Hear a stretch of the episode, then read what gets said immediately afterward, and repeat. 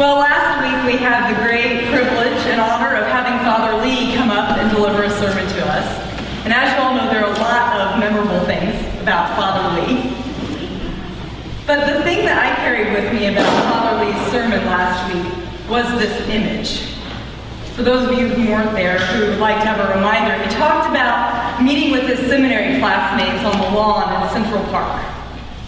And they were celebrating, as a seminary student myself, this is probably post-finals, they were celebrating and raising their glasses, toasts to their professors. So to Professor so-and-so, for without him we wouldn't know how to preach. And to Professor so-and-so, for without her we wouldn't know about the Bible. And then a woman stands up in the group and says, to Jesus of Nazareth, for without him none of us would ever have met each other. It was an image of freedom, an image of blessing that overflowed from these students. And it's an image that couldn't have happened without each and every one of them being in relationship with the living God. So here we all are today, gathered here because of Jesus Christ, invited to enter into relationship with this God. So where are you with your relationship? What's your place in the barometer in your relationship with Jesus? Okay, so let's talk about relationship. What's required for a relationship? Well, first, there has to be something required of us, right? So what is required of us in a relationship with God? And then there's a give and take, too. So what can we expect in return from Jesus Christ? Well, let's start with what's required of us. So this past few years, I can't think of a more humorous and insightful book than a book called A Year of Living Biblically by A.J. Jacobs. He's an editor of Esquire magazine. And A.J. set out to spend a year living according to the very law of the Bible, literally. He went through page by page the Old and New Testament and discovered over 700 laws that fill 72 pages. And he set out to fulfill every single one of those laws. So A.J. is also out in Central Park one day. Imagine several years later, in the same place Father Lee was toasting to Jesus of Nazareth, a man robed in fine, pure linen, because according to the law of the Bible, you can't mix fibers. You can go check your tags. And his beard is crawling down his chest and up his cheek, because according to the law of the Bible, you're not supposed to trim the corners of your beard, men. And to top it all off, he carried a staff. And so there he is, out in the middle of Central Park, looking pretty conspicuous. And these people are walking by and probably kind of looking at him funny. You've probably seen people out by the beach looking kind of conspicuous, and this guy was about as conspicuous as it got. And an elderly man walked by, kind of disgusted, and approached A.J. and said, what in the world are you doing? Why are you dressed like that? And A.J. says, well, sir, I'm attempting to follow every single law of the Bible, and so this is the kind of dress that I would wear. Every law? Even the one about stoning adulterers? Well, yeah, I guess so. Yeah, even that one about stoning adulterers. Well, I'm an adulterer, so you're going to stone me? A.J. sees his opportunity, reaches into his pocket, and pulls out a handful of small, round pebbles. The man looks at A.J. and the pebbles, grasps them out of his hand, and tosses them right in his face. A.J. looks at the pebbles on the ground, picks one up and thinks, well, an eye for an eye, right? And in that way, AJ's still an adulterer. You're probably starting to get the sense that the readers of this book got that sometimes following every single law, literally, of the Bible can be challenging, if not kind of absurd seeming. The prophet Micah was dealing with this in our scripture today. The people were saying, Micah, what does God require of us? What does God require of us? I mean, we are pouring out rivers of oil on behalf of this God. We're even willing to give our firstborn for our transgressions. What do you want? And Micah answers on behalf of God. What does God require of you?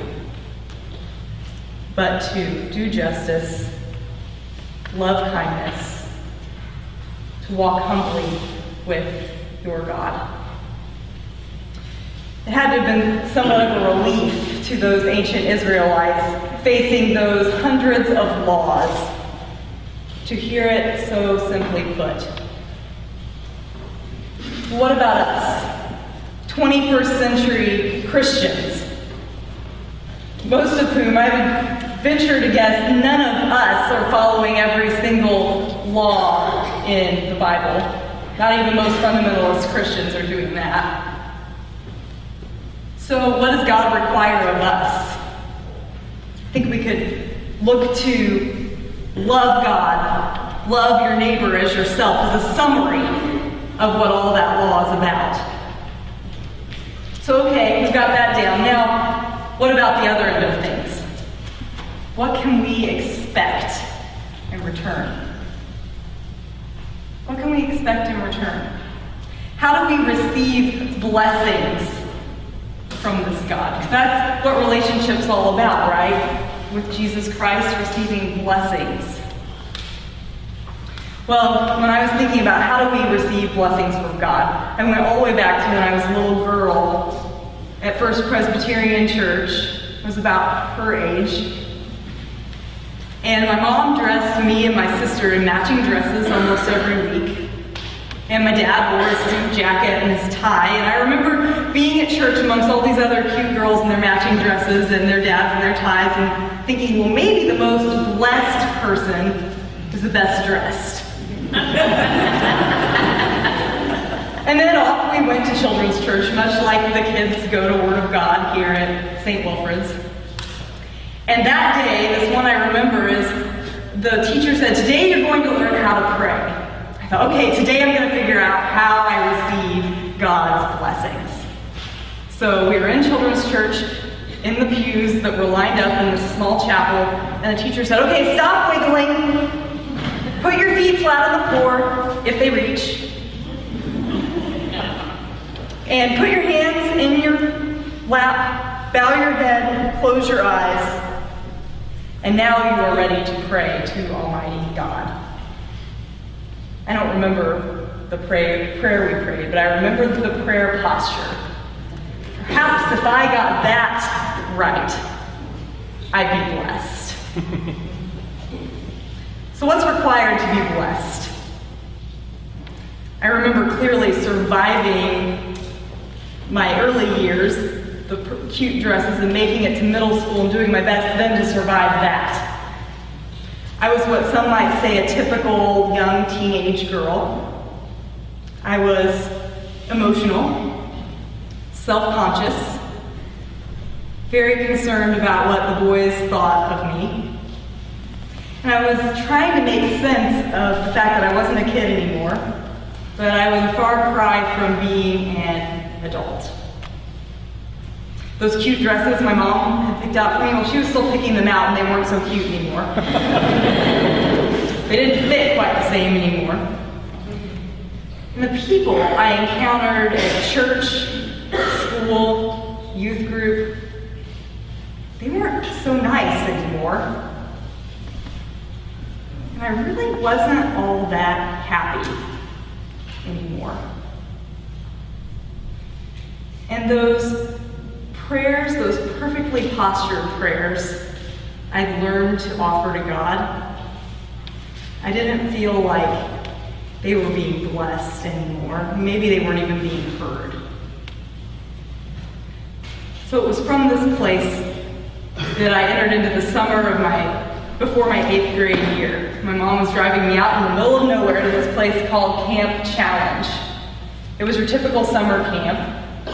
I remember desperately wanting the 16-year-old counselors in my cabin who seemed so much older and wiser than I was. I just wanted them to like me.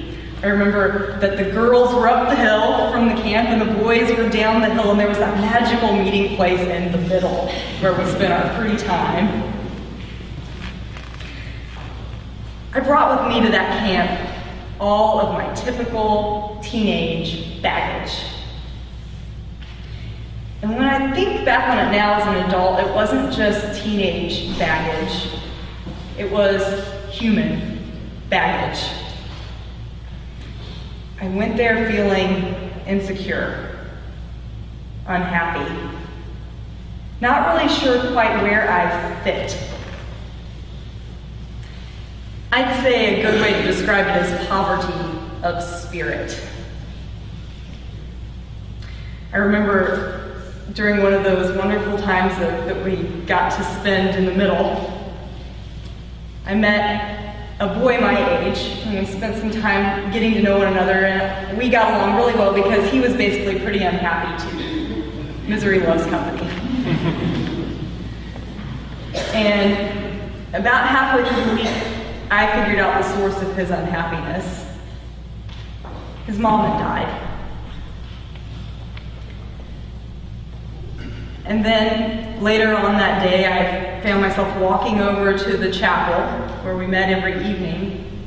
I don't know if I was going there to pray or to find someone else to talk to or what, but I remember what I encountered when I walked into the chapel. My youth minister. He was alone in a corner.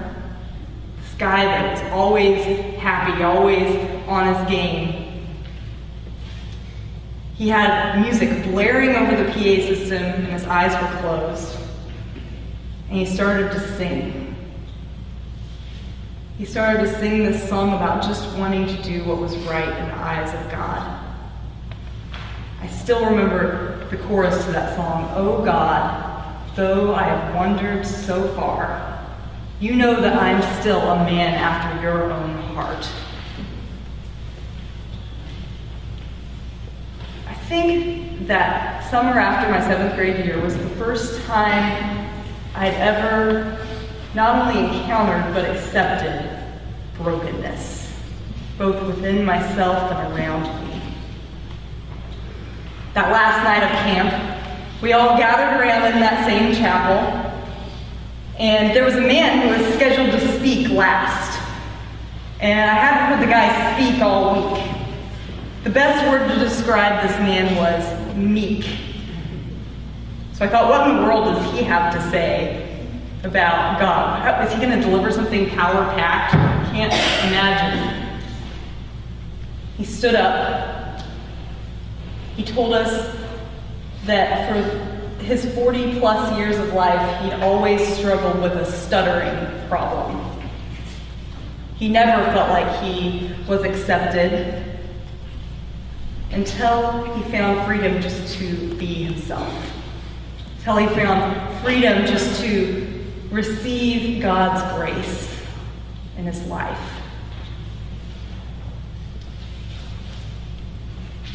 He didn't stutter once. That's when I figured out what it takes, what is required to be blessed. It's just bringing yourself, just as you are, before God. Laying it down, emptying it out, and making room for God to fill you up.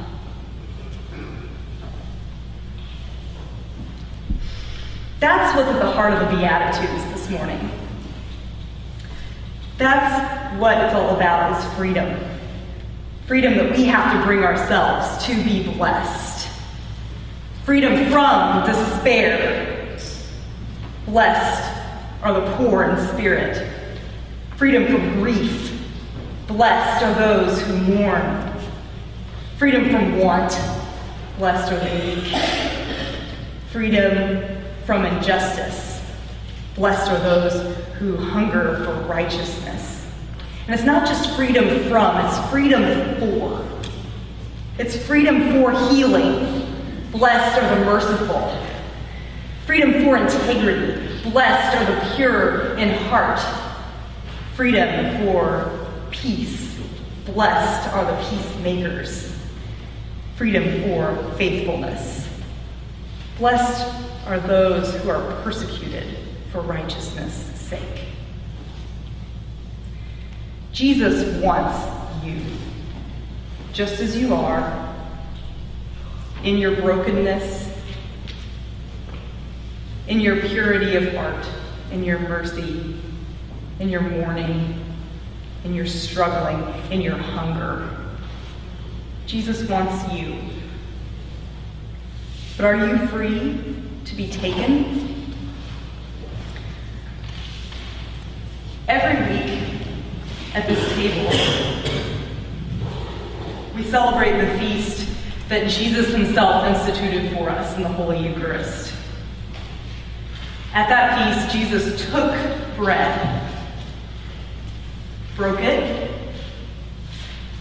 blessed it, and gave it, his life, his all, for us. If we're going to be free to be blessed by God, then we need to be paying close attention to these actions in the Eucharist. It's not just about these outward and visible signs. It's about something that's going on inside of you, something that can transform you. But you have to be free. So are you free? Are you free to be taken? Are you free to be broken? To acknowledge your own brokenness? Are you free to be blessed? And are you free to be given away? Yes, God wants us to seek justice and love kindness and walk humbly beside him all the days of our life. But if we're going to do that, we have to be willing to bring the gift of ourselves, not only up here to this altar to receive these outward and visible signs, but to be free to bring ourselves to all of life. Blessing is a simple gift for which you simply have to be available. So are you free? Amen.